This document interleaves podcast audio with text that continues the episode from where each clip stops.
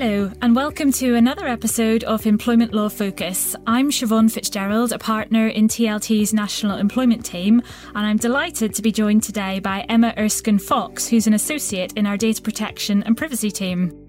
Emma's joining me today because we're going to be talking about one of the biggest business topics of our time the General Data Protection Regulation, or GDPR. You all know that term well. It came into effect in May 2018 and continues to this day to have a really big day to day impact on HR teams. Now, Emma, it's just over 18 months since the GDPR came into force, but it feels like it's been quite a long time. Yes, it definitely does. And to the point that people have started to talk about something which is called GDPR fatigue. Now, some of our listeners may identify with that, I suspect. Um, can you explain exactly what that means? Yes, for sure. So there's this feeling that the GDPR has been talked about for so long now and so much that people are really keen to move on to the next issue. We're hearing from lots of clients who are finding it hard to keep employees engaged in GDPR issues when there's been so much hype about it for such a long time. It's a complex area that's really hard work for people to understand, but it's so important that businesses maintain high levels of internal awareness so that they can stay GDPR compliant. Yes, absolutely. And you know that's an ongoing battle for HR teams as as you and I see from the queries that our two teams work on together. In this episode, we're going to talk about the areas that HR teams find most challenging, including data subject access requests and how issues like culture and IT practices can interact with the GDPR to make it even harder for HR to deal with. Yes, and we're going to be answering some of the burning questions that we get from our clients, like why is the volume of DSARs increasing and can you do anything about it? Can you refuse a request if you believe it was made just because the employee has a vendetta against the business? Do you really have to search for everything you hold about an employee? And do WhatsApp messages have to be provided in response to a DSAR? Yeah, some really interesting issues in there. And before wrapping up, we'll also discuss some common questions that come up in the HR context, like can you still take photos of people at work, which is, you know, work events, which is something that we get asked a lot, and how long you need to keep HR records for uh, before you have to destroy them.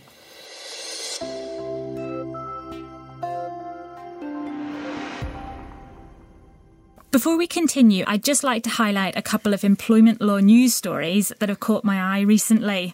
And first off is employee well-being. Allowing employees to work from home is often cited as a positive wellbeing initiative, which, you know, in many cases it is. However, a recent report from Nuffield Health has found that whilst home working has proven benefits for both wellbeing and productivity, you can have too much of a good thing. So, Emma, a question mm, for you. Yes. Uh, just out of interest, what do you think the maximum amount of time that this report suggests an employee should be allowed to work from home for? Oh, that's a difficult one to call. I can see that it might get a bit lonely if you're working from home full time. Yeah. But on the other hand, it must be really great to save commuting time and not to have to put the suit on every day. So I'm going to guess four days a week. It's even less than that. Really? Um, the Nuffield report suggests that working from home for more than half the week can be bad for employees. Wow. Okay. So, a maximum of two and a half days a week working from home is recommended. It's interesting. Wow, yes. More than that, and there can be a deterioration in relationships between co workers. So, according to the report, this is partly because of simmering resentment of home workers supposedly having an easy life. I'm sure some people might disagree with that. might debate that. and partly because relationships at work might be affected by losing out on what we call the water cooler chat. Of course, there's not going to be a one size fits all approach to remote working, and no doubt there are lots of employees out there who work from home full time for, you know, more than half the week with no problems at all. But it's interesting to see what the research says and that home working is beneficial for both employers and employees, but only up to a mm, point. Yeah. And just to add the legal perspective in this topic, I should flag that any limitations on home working should be included in any written home working policy. And exceptions, of course, should be considered if there's a possibility of a discrimination claim. So, for example, if home working is needed because of disability or because of caring responsibilities. And, you know, regardless of how many days per week an employee is working from home, employers should ensure that the normal safeguards are put in place, such as ensuring that the employee has the right equipment and that health and safety assessment has been done. So the next story is actually a GDPR related case regarding a supermarket, and it's one that you, Emma, will know a lot about, I know. This is the Supreme Court hearing on whether Morrison's was vicariously liable for an employee who released confidential employee data. Yes, and this is the hearing that we've all been waiting for in the data protection world. But of course, we're still waiting to hear the outcome of the case, as the judgment isn't expected until the new year. The judges have basically been asked to rule on whether Morrison's is responsible for a data breach committed deliberately by a disgruntled employee. Morrison's itself hasn't actually been blamed for failing to have appropriate security measures in place or anything like that. So it's a really interesting case. Now, didn't he actually go to prison for this? He did, yes. And data theft is a crime, and actually, he got an eight year prison sentence for it. So it's not in dispute that this was a deliberate and malicious action by the employee that Morrison's couldn't have prevented, which is what makes it so interesting for employers. Yeah. The courts so far have held that Morrison's is vicariously liable for the employee's actions, and that's really significant because if the Supreme Court agrees with that view, the implication for employers is that even if a disgruntled employee deliberately abuses their position because they are out to get the employer, as it were, then the employer could still be liable. Yeah, I mean, and that's quite a surprise. You know, I'm mm. sure a lot of employers won't feel that that's a particularly fair outcome. No, absolutely. I think from an employer's point of view, it certainly feels very unfair. Um, as I said, it's been really eagerly awaited, this judgment, for quite some time now. So it's going to be really interesting to see what the Supreme Court thinks. Now, another data protection related case, and a man called Ed Bridges has alleged that South Wales police breached his human rights by using mm. automated facial recognition technology I have to admit that my knowledge of it mainly comes from watching The Capture on BBC. I've never watched it. Yes. Maybe I should. um, but, uh, you know, it must presumably be a really hot topic in data protection at the moment. Yes, it really is. Um, the Information Commissioner recently issued her first formal opinion under the Data Protection Act 2018 on the use of live facial recognition, or what we call LFR technology, uh, by law enforcement in public places she made it pretty clear that she remains unconvinced and uncomfortable with the use of LFR in all but the most serious of cases, which I'm sure is a view shared by many members of the public. Yes. Her advice included stressing the importance of implementing and keeping under review a considered and well informed data protection impact assessment. And whilst this was an opinion focusing particularly on the public sphere, she does intend to issue a further opinion on the use of LFR by private sector organisations. So stay tuned to see how this differs and what recommendations she makes here. Um, and for our listeners, you can find a number of articles on data protection implications of facial recognition technology and CCTV if you search for those terms on our website.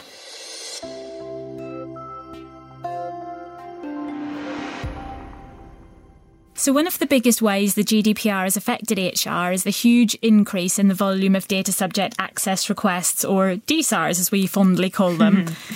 This has the potential to make life for the typical HR manager extremely difficult. And we've had requests from many of our clients, you know, how can we make our lives easier mm. in this respect? Yeah. So, Emma, what is a DSAR and how might you get one? So, under the GDPR, individuals have a right to ask companies to send them a copy of the personal data that the company holds about them. This is called the right of subject access, and a request is a DSAR, as you said. Mm-hmm. The right has actually been around for a really long time, but the GDPR introduced some significant changes to the right. Most importantly, the deadline to respond to a DSAR used to be 40 days, but has now been reduced to one calendar month. Does that include any allowance for flexibility for holidays? You know, we're recording this episode just before Christmas, mm-hmm. so you know, I'm not sure many employers will want to spend the festive period, you know, looking at at DSARs. Is there any way around this? No, so it's definitely not the best Christmas present, is it? But unfortunately, the deadline is calculated on a calendar basis, so it can't be extended just because bank holidays fall within that time period. For things like Christmas, it's possible that the ICO, which is the data protection regulator, mm-hmm. might have a little more sympathy with a short delay. Um, and if there is going to be any delay, we would always invite, advise employers to let the data subject know as soon as possible and tell them when they can expect to receive the response. Yeah, absolutely. And, you know, we have definitely seen the shorter deadline causing some real problems for clients. And, you know, as I said, the volume of DSARs has really increased recently. Yeah. You know, why do you think that is? Because, you know, this is this right has existed for over 20 years. Are people just catching on now? So I think there's a combination of things that have led to this increase in volume that we're seeing. Um, you're absolutely right that people seem to be much more aware of their data protection rights nowadays. The GDPR obviously received a lot of press attention, and with all the data breaches and the headlines that we see, data protection is generally high on people's radars. Yeah. I think the other thing that's contributed to the increased volume is the fact that organisations can't charge the individual a fee to respond to a DSAR anymore. I mean, the context that we usually see DSARs made in is where there is sort of threatened or actual litigation yeah. from the employee. And, you know, many of our listeners are going to be painfully aware that there's been a steep rise in employment tribunal claims because fees have been abolished. And, you know, we've seen, we've seen the numbers of claims rocketing. And I wonder whether that's another reason for the increase in DSARs, you know, simply put more claims, more mm. DSARs. Yes, definitely. You know, I think it's fair to say that DSARs are sometimes used as a litigation tactic. Is, is that something you'd agree with? Absolutely Absolutely, yes. Um, and we see this all the time when employees are engaged in or considering litigation against employers, and they'll use a DSAR to try and get hold of information before disclosure, or because they think they will find some sort of you know, smoking gun, in inverted commas, um, in the response that will help their case sometimes DSARs are even just submitted, frankly, just to cause more hassle and more costs for the employer as well. Yeah, absolutely. People always think they're going to find the smoking gun, but uh, they very rarely do. absolutely. And my understanding is that the purpose doesn't actually matter. So even if the DSAR is submitted as what we call a fishing exercise, you know, you still, as an employer, have to comply. Yeah, that's right. So we'll dig into this in a bit more detail shortly, but broadly, DSARs are what we call purpose agnostic. Mm-hmm. So even if you think that someone is just purely trying to make your life difficult, generally the DSAR will still have to be responded to. And employers can be fined up to 20 million euros or 4% of turnover if they don't fully respond to a DSAR. But, you know, those are eye watering amounts. but has the ICO ever actually issued a fine, Emma? No, so the ICO hasn't yet fined an organisation for failure to respond to a DSAR. I think yet is, is the key word. Mm. and that doesn't mean that employers should become sort of blase about DSARs. Um, the ICO does receive a really big volume of complaints about how DSARs are dealt with. And if it considers that there's a systemic issue, it would be perfectly within its rights to issue that sort of top tier fine. Yeah. And you don't want to be the first business to face that fine. No, that is very true.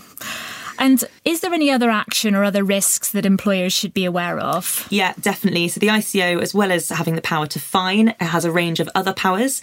And for example, it can ask employers to sign undertakings that they will take certain steps to improve their processes. And that maybe doesn't look great from a reputational point of view. Yes. And as part of those undertakings, employers are often asked to submit to a further review by the ICO. And the ICO is much more likely to fine a business if an undertaking is signed and the business still fails to improve. And can an individual go to the court as well as making a complaint to the ICO? Yeah, there's a right to claim compensation for breach of the GDPR, and that includes failure to comply with DSARs. Employees don't actually need to be able to show that they've suffered financial loss to claim compensation anymore. So, non material damage or distress or annoyance, etc., may well be enough to give rise to this right.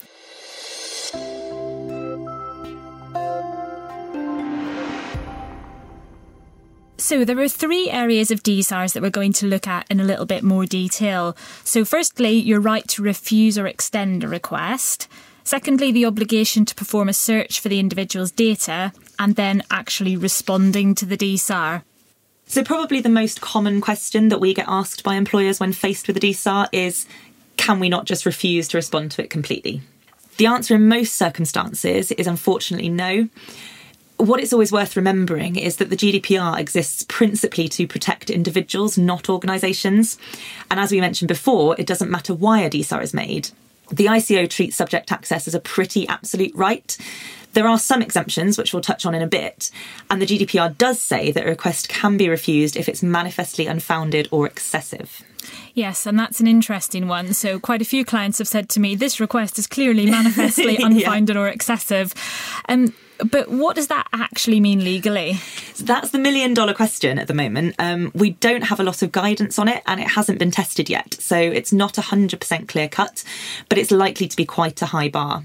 The ICO gives some examples of what might be manifestly unfounded. For example, if it's obvious the request is being used to harass the organisation, if the request makes unsubstantiated accusations, or is made in a context where the employee is clearly using it as leverage to get some sort of benefit from the employer. Yes. So, in some litigation situations where employees are being particularly vexatious and using DSARs just to harass the employer because of personal grudges, you may be able to take advantage of this. But it will always need to be considered really carefully to ensure you're comfortable that you do have a very robust reason for refusing. Yeah, absolutely. What about excessive? What does that mean? So, excessive could apply if, for example, a request is simply a repeat of a previous request and is made a short time after the previous request. Mm-hmm. But you won't be able to argue a request is excessive just because it relates to a large volume of information. We have seen some companies try to argue that if they receive requests from lots of different individuals at the same time, so for example in the context of a class action, Yeah. the requests are excessive, which which seems like it might be reasonable. However, that argument doesn't really work if the requests are from different people. Really, it should only be if there are several requests from the same person. And uh, just generally, when you're looking at whether a request is manifestly unfounded or excessive, it's always the request that you should focus on and not the particular individual. So even if the individual is known to be particularly vexatious, that shouldn't determine whether the request is complied with or not. Yes, absolutely. Because often, you know, complicated DSARs come from an individual who might have a history of raising a lot of grievances and complaints. Absolutely, yeah, but you Yeah. always need to focus on the particular request at hand. But if there's a large volume of information, can you then ask for extra time to make sure you've got enough time to get mm. through everything? So there is a right to extend the one month deadline by up to a further two months. So you'd have three months in total. If the additional time is necessary due to the complexity of the request or because you've received a number of requests from the same individual. However, again, we don't have a lot of guidance on this at the moment, and the volume of data alone is unlikely to be enough of a reason to extend that deadline. Yeah, so volume alone not enough. Yep. Are there any examples of situations when the extension can be exercised that would help us to understand when it could be used? Yeah, sure. So we've advised clients that the extension can apply, for example, where the request is made in the context of complex litigation or grievance processes and responding appropriately is going to require consideration of a number of different exemptions. Or it could apply if personal data has to be pulled from lots of different systems, um, possibly legacy systems, and it could be in different formats, which could then make reviewing the data more difficult. So imagine we're in a situation where the employer has decided that the extension should apply. Do they then need to go to the employee to gain their consent to that? No, so this is a bit of a misconception actually. Um, you do have to tell the individual that you're extending the deadline and give them reasons why, but you don't need to ask if they agree. Really, the extension shouldn't be used as a kind of first resort or as a rule, and that assessment should be made on a case by case basis. It's also best practice to make that assessment as early as possible rather than contacting the individual when the one month deadline is already up to tell them that you're going to be a further two months in responding. Yeah, absolutely. And bearing in mind that the circumstances in which the deadline can be extended are likely to be quite limited, is there anything that employers can do to make it easier for themselves to comply with the deadline that probably does exist? Yeah, so one of the things we see really commonly that leads to delays in responding to DSARs is simply that the DSAR doesn't make its way to the right person in time. Yes. So it comes in to somebody who doesn't know what to do with it, it gets sat on for two weeks, and before you know it, most of your deadline is up and it's only just really been picked up. The clock starts running whenever anyone in the business receives a DSAR, not when it goes to the right person. And they can be made in any format, including verbally or even by social media. So, you know, I guess it is then really important to make sure everyone in the organisation knows what a DSAR is, how to recognise it, even if it comes in in social media, Yep. um, and then how to escalate it quite quickly so that the deadline can be complied with. Yes, for sure. Another issue we've seen a bit more recently is that where DSARs are made in the context of ongoing settlement discussions, draft settlement agreements that might be kind of going back and forth will usually provide that the data subject withdraws the DSAR. Yes. That's fairly standard, I think. So we dealt with a matter recently where the client was convinced that the case was going to settle before that one month deadline and therefore didn't make a start on the DSAR because they thought it would be withdrawn as part of that settlement. Of course, it then didn't settle in time, and the client was left having to scrabble around to pull that response together with as little delay as possible.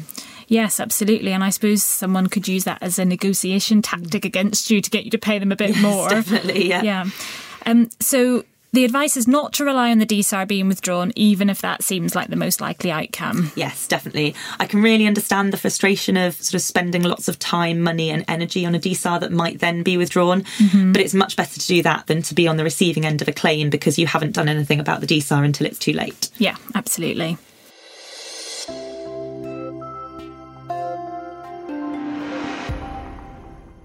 When it comes to actually gathering the data, HR teams obviously have a choice about how they do this, and it can be something that can be wildly time consuming. And we really do see a lot of clients struggling with extremely wide requests for copies of personal data that can basically ask for everything under the sun. and particularly when a request is made by a very long serving employee, you know, this can result in really vast volumes of personal data.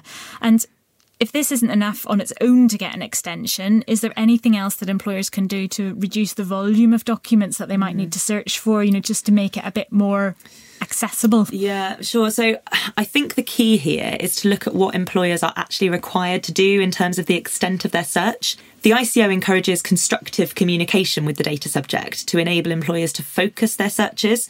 So, if an employee asks for everything, as you said, it is acceptable to go back and ask the employee if there are particular documents that they are interested in mm-hmm. or particular systems that the employee wants you to search.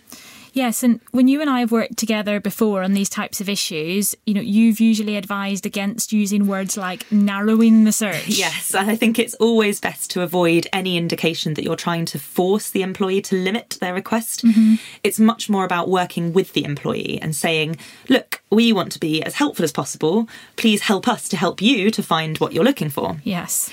So if someone makes a DSAR in the context of a redundancy process, for example, it's reasonable to ask if they are just interested in information relating to that process. But, you know, one of the problems we come up against is that the employee doesn't have to provide any further parameters and they are entitled to ask for everything if they want to, which they very often do, yes, unfortunately. They do. And if that's the case, then the obligation on employers is to conduct a reasonable and proportionate search. Emma, can you give us a bit more insight into what this might actually entail? Sure. Firstly, it's important to think about the systems that you're searching. We usually advise thinking about which systems are most likely to hold personal data about that particular employee, including things like which other employees' mailboxes will contain information about the data subject. So you would always search the employee's HR file and any other HR related systems like payroll or holiday booking systems. Yep.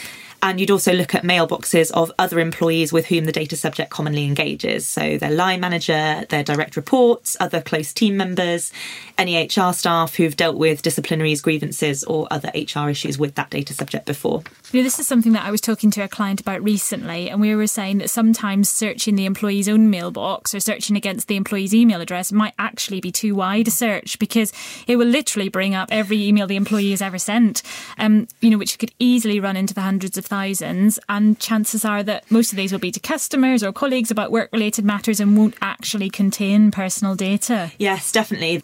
So, the second thing you need to think about in your reasonable and proportionate search is the date range of your searches. And often we actually advise searching back to the time when the employee first applied for a job, ah, yes, because that's when the company will have initially collected uh, the information about the employee.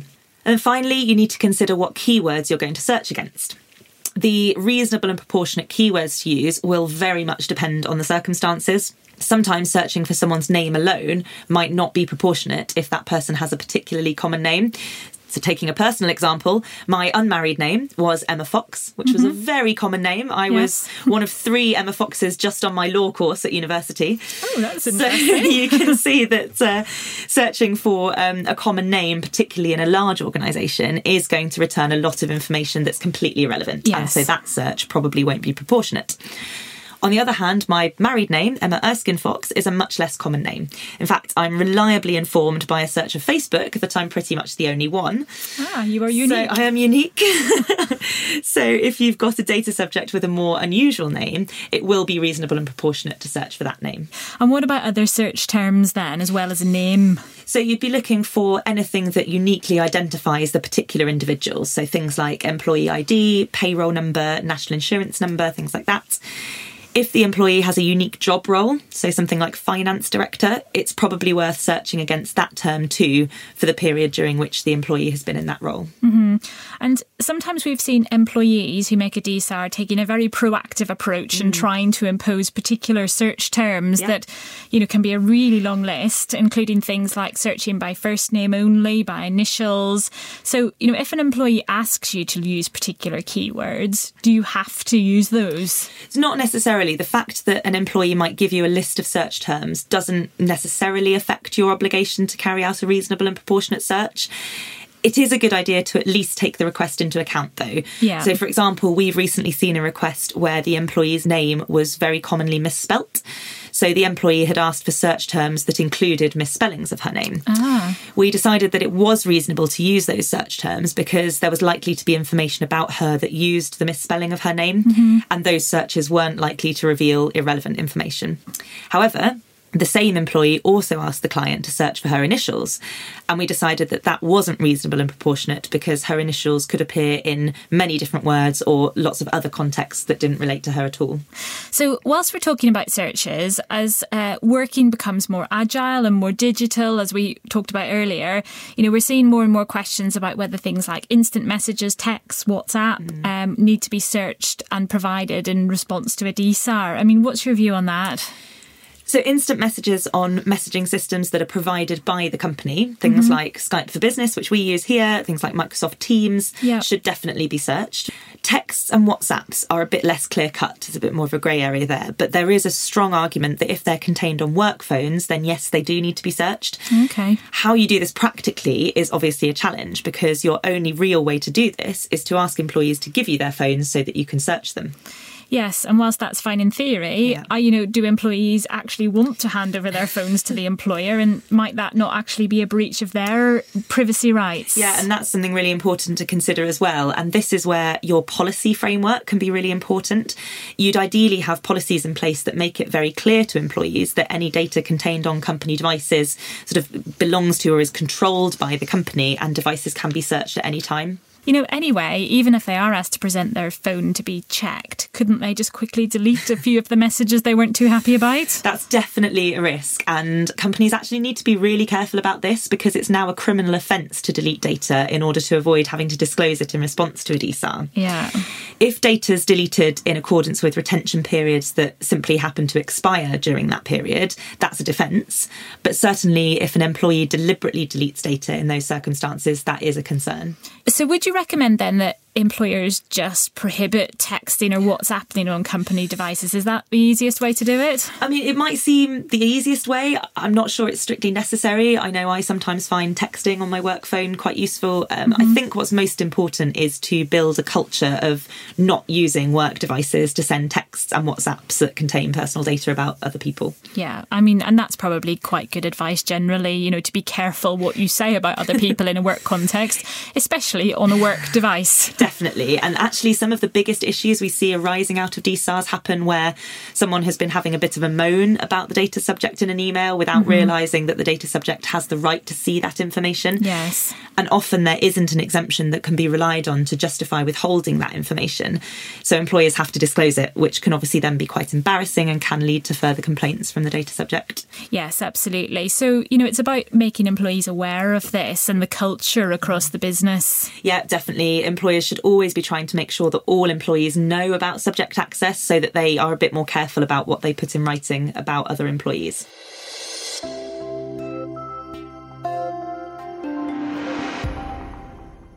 So that brings us on quite nicely to the third area that we're going to talk about relating to DSARs, which is the response itself and what you can and can't withhold. Mm. So Emma, can you give us a bit of an overview of what employers should be looking for in terms of personal data within documents that are revealed by their searches? Of course, yeah. So, subject access gives people a right to access personal data about them. So, anything that isn't personal data, they don't have a right to see. Personal data generally in this context has to be more than just someone's name on a document as well. So if there were minutes of a meeting that the employee attended and their name is listed as an attendee, but there's no other information about the employee in those minutes, the mere fact that their name is on the document isn't enough to make it personal data. Once you've pulled out all those documents, what's the next thing to look at? So I think the next logical step is to take out duplicate documents and earlier email threads where you've got the most recent thread in the document set. Yeah. Now, this is where you can really use some of the recent advances in technology to your advantage. We have a team here at TLT that provides a fully outsourced DSAR service to several of our clients, and we use various tech platforms that can do quite sophisticated searches and analytics of the documents to automatically remove those sorts of duplicated documents. And that saves masses of time. So it's really worth looking at investing in those kinds of tools. You mentioned earlier that there are some exemptions that apply that mean you can withhold some documents and redact information. You know, some of our listeners might be familiar with getting out the black pen. um, that, you know, these are documents that you don't need to disclose. And one of those exemptions is legal privilege. That's right. So privileged documents um, and privileged information are exempt from disclosure. Mm-hmm. You do need to be a little bit careful because it's really easy to assume that privilege applies just because a document is marked privileged or because a lawyer has been copied into data correspondence. Mm-hmm. Um, but the document does need to be either correspondence for the purposes of taking legal advice or a document prepared for the sole or dominant purpose of litigation in order to be excluded on the grounds of privilege. So you do need to do that assessment, even if on the face of it, the document looks very likely to be privileged. And in addition to that, then, and we get asked about this quite a lot, employers need to be a bit careful about disclosing personal data relating to other individuals, so not the data subject, but others yes. of their colleagues, for example. Yeah, definitely. And you can redact third party personal data, and actually, you're expected to do so really to protect those individuals' rights as well, mm-hmm. unless disclosing the personal data is reasonable in the circumstances.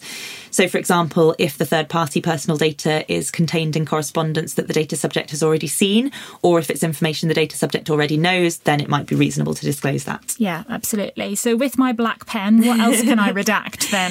So there are a couple of other exemptions that crop up quite a lot in an employment context.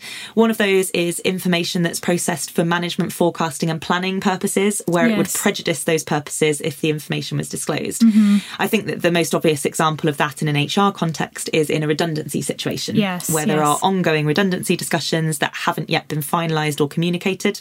The other exemption that springs to mind is information that consists of the employer's intentions in negotiations and releasing the information would prejudice those negotiations.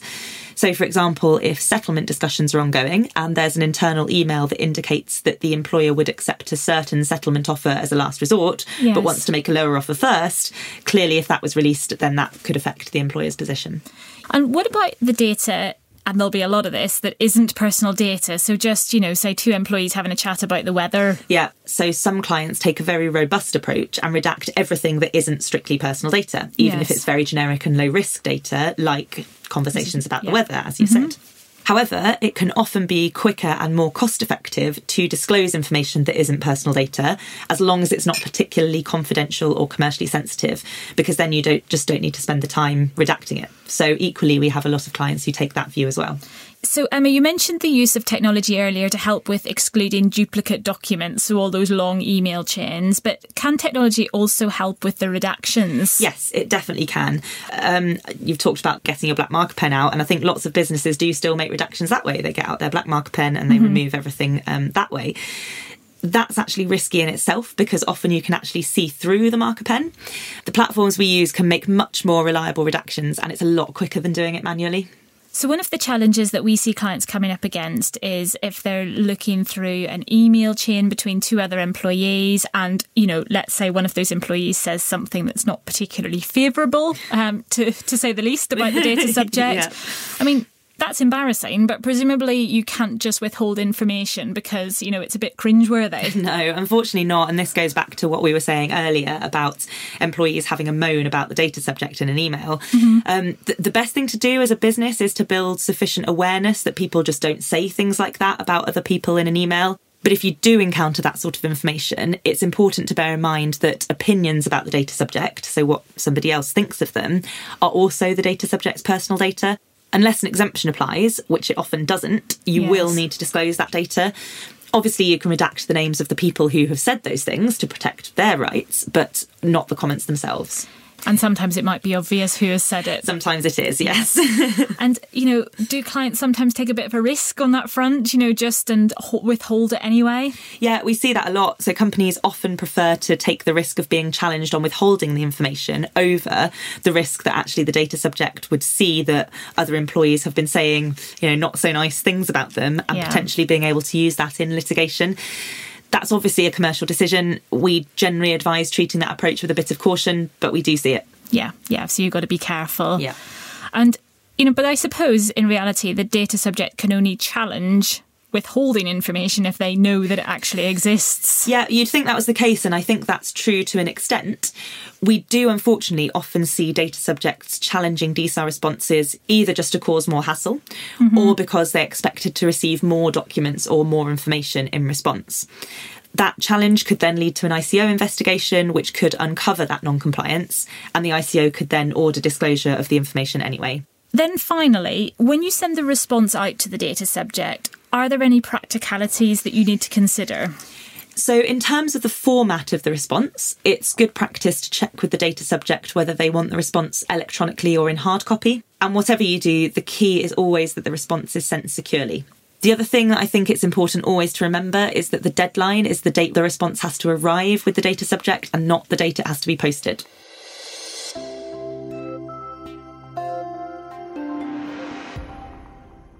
And just before we move on to our listeners' questions, have you got any final tips for how employers can make life easier for themselves when it comes to dealing with DSARs? So I think the more data you can make self-serve, as it were, the better, and it might make your searches a bit easier. The final thing I think it's worth mentioning on DSARs is that the ICO is currently consulting on draft guidance. There's some short form guidance on the website already, but the DSAR code of practice that the ICO issued under the old Data Protection Act hasn't been updated yet for the GDPR. The consultation is open until 12th of February 2020, so it's a really good opportunity for any listeners who might want to make their voices known to have a say in what that guidance might look like. The consultation is available on the ICO website. Currently, it's one of the top links on their homepage, so it's really easy to get onto if you're quick. So, finally, we've got time for two listeners' questions. So, Emma, the first question, and as I said at the start, we do get asked this a lot, is in light of the GDPR, can you still take photos of colleagues at work events? What are your thoughts on that? So the short answer is yes. We've had clients thinking that they need to get everyone to sign a consent form if they want to take photos at their work Christmas party, for example. If the photos are just for internal use, so for example, to put them on a shared drive for other employees to access, then as long as employees know that photos are being taken, this will generally be fine. It's also good practice to make sure that there's a way that employees can opt out of having their photos taken if possible. So, a couple of ways we've seen employers do this previously are firstly to ensure that photos are only taken in a particular area of the venue, which is clearly delineated from the rest of the venue or alternatively to give employees the option to actually ask the photographer not to take photos of them. Um, now you've said if that's the case if the photos are for internal use, but you know a lot of our uh, listeners will be taking photographs for websites and mm. external use, like marketing materials. Is that okay? So I think you probably need to be a little bit more careful in that situation. At the very least, you should be giving employees really clear information about where the photos will appear and robust ways of objecting to this if they, you know, they might not want photos of themselves at the Christmas party on on the on the publicly available yeah, website absolutely. and things like that. Um, it might be easiest in practice to get written consent in those circumstances. And then our final question is how long you need to keep HR records for. We get asked this one a lot too. so, uh, and how you then need to destroy them in order to protect people's privacy. Yeah, retention is a really common theme for us at the moment. The GDPR doesn't impose particular retention periods on companies, but it does say that personal data should only be kept for as long as needed for the purposes of the processing. For HR records, quite a common approach is to keep them for sort of six to seven years after termination of employment. So, although most employment related claims, as you will know much better than me, have to be brought within a matter of months after employment ends, there are some claims, like breach of contract claims, yes. that have a six year limitation period. So mm-hmm. that's where that sort of six to seven year um, approach comes from. We have seen some clients delete the majority of data after 12 months if they're comfortable that no new claims will arise mm-hmm. and just keep enough data then to give references or to deal with any contractual issues in the future. So the approach definitely varies. And then in terms of how to destroy them, records should always be destroyed securely. So hard copies should be shredded. Uh, electronic documents are often quite hard to delete completely, but they should be wiped from systems as far as possible and put beyond use. Okay, thank you, Emma. And uh, thank you very much to all our listeners for joining. We aim to cover the biggest topics that are affecting HR teams today, so please do get in touch if there's something you'd like us to look at on the next podcast. You can email us at emplawpodcast at tltsolicitors.com or tweet us using the hashtag TLT Employment Podcast and tagging at TLT underscore employment. If you're enjoying the podcast, you can rate and review it, which means that more people can take a listen. And don't forget to subscribe on your podcast app so that you don't miss any of our future episodes.